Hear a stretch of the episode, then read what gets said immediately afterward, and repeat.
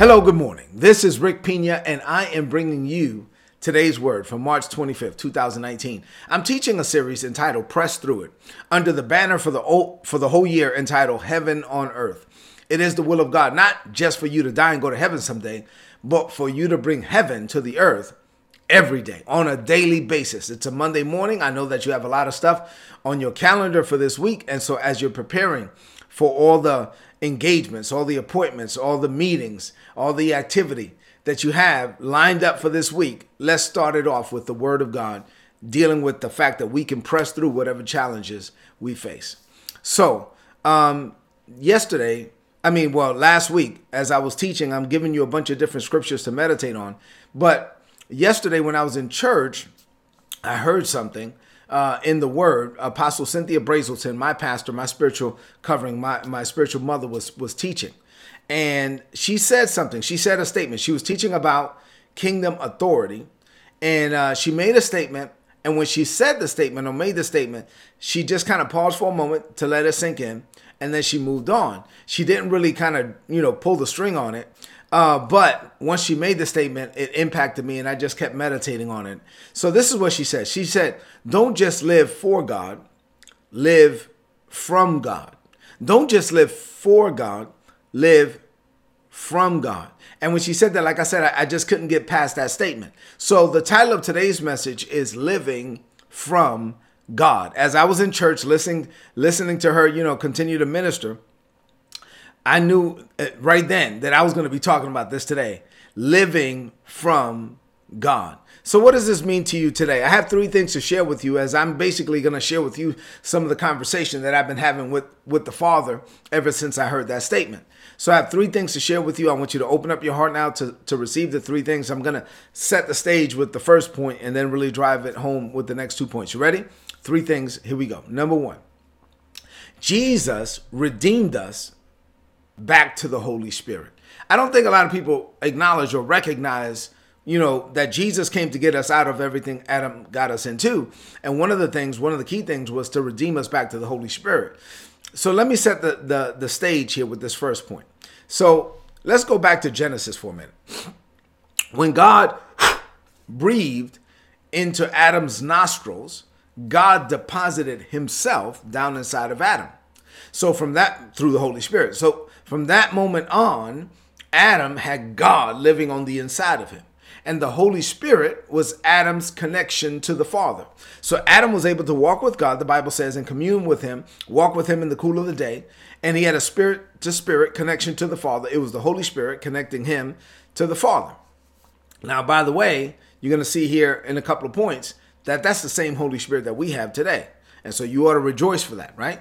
But when God told Adam that if he said, The day that you eat of this forbidden fruit, if you ever eat of this tree of the knowledge of good and evil, on that day you are going to die. Now we know that that he ate, and when he ate, the eyes of both of them, Adam and Eve, were opened. Why? Why were their eyes open? In Genesis 2 and 25, the Bible says that they were naked, the man and his wife. They were naked and they were not ashamed. They were walking by the Holy Spirit. They were sp- so spirit conscious that that it does, didn't even uh, it didn't even register in their spirit consciousness that they were physically, humanly naked. But once he ate, the eyes of both of them were open. The Holy Spirit was removed. The day that they ate, they died. Now, they didn't die physically, they died spiritually. So the Holy Spirit was removed. Their eyes were open, and they were resigned to living their lives as mere men, as mere humans, which is terrible because before that they were superhuman. They had God living on the inside of them. Now, in the Old Testament, the Holy Spirit, I have to fast forward for the sake of time. In the Old Testament, the Holy Spirit lived inside of the temple, inside of not just the temple, but inside of the most holy place. So there was an outer court, there was an inner court, and there was a holy of holies. He lived in the most holy place, in the holy of holies, above the bema seat, above the ark of the covenant, inside of the most ho- the holy of holies, and there was a veil there that protected people from going in.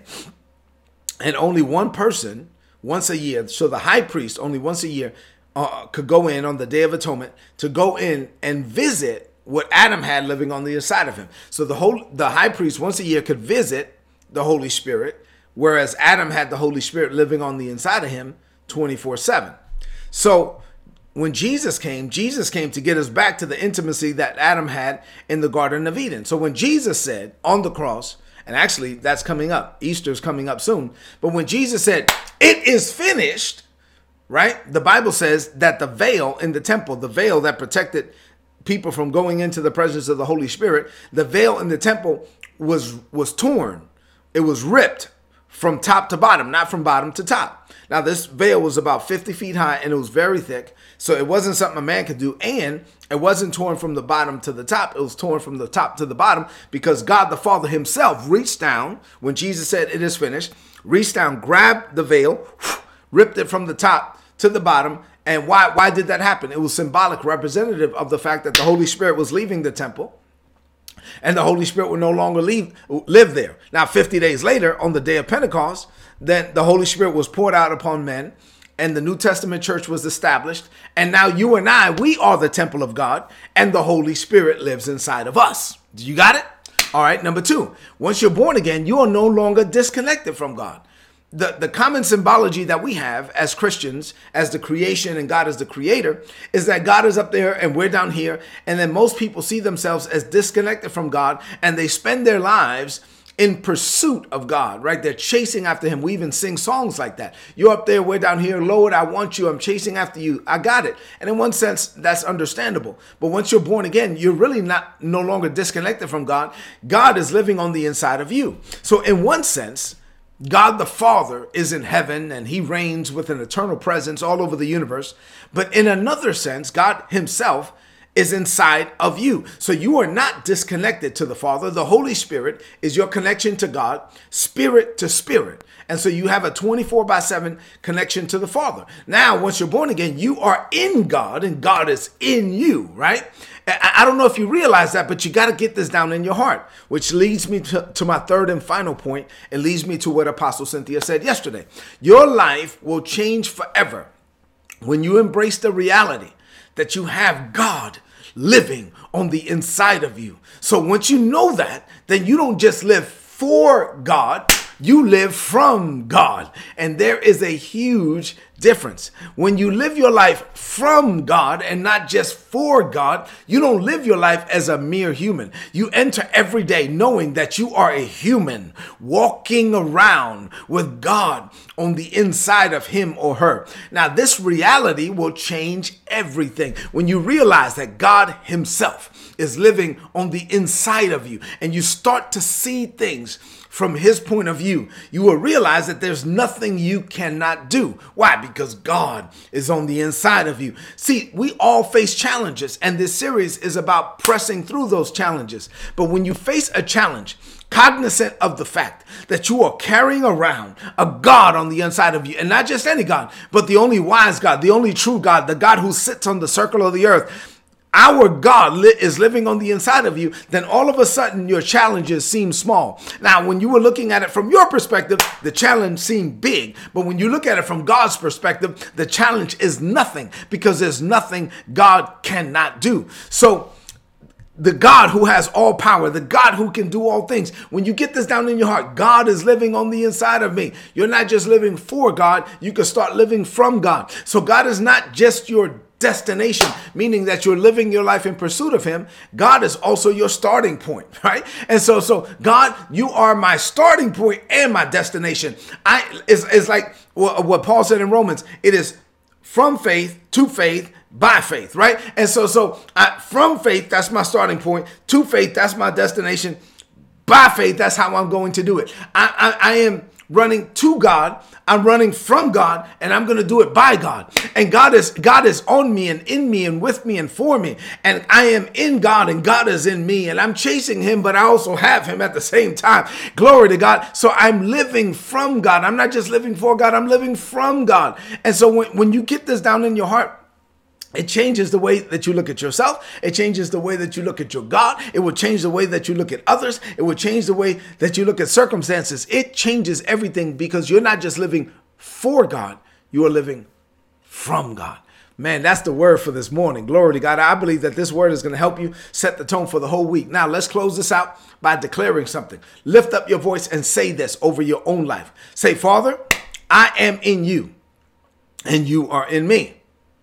I am in your kingdom, and your kingdom is in me. You deposited yourself down inside of me when you gave me your precious Holy Spirit. I have the same Holy Spirit that Adam had. So I don't just live for you, I live from you. You are my destination.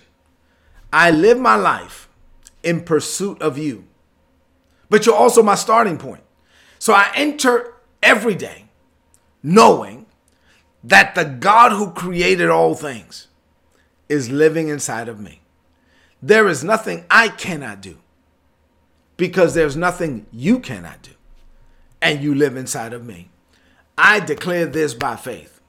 In Jesus' name, amen. This is today's word. Please apply it and prosper. If you're not getting these messages, go to today'sword.org, click on the subscribe button. You're going to get my notes in your email inbox on a daily basis. Sign up, get the messages. They're going to be a blessing to you. I want you to enter into this day looking up and not down, looking in, knowing that there's a God living on the inside of you, and it is time for you to let Him out. He's not just your destination; He's also your starting point. You're not you're not striving for the victory. You're starting from a position of victory because you are living from God, not just living for God. I love you and God loves you. And do me a favor before you leave the screen, please share this message on your social media, on your timeline with your friends. Walk in the blessing today. God bless you.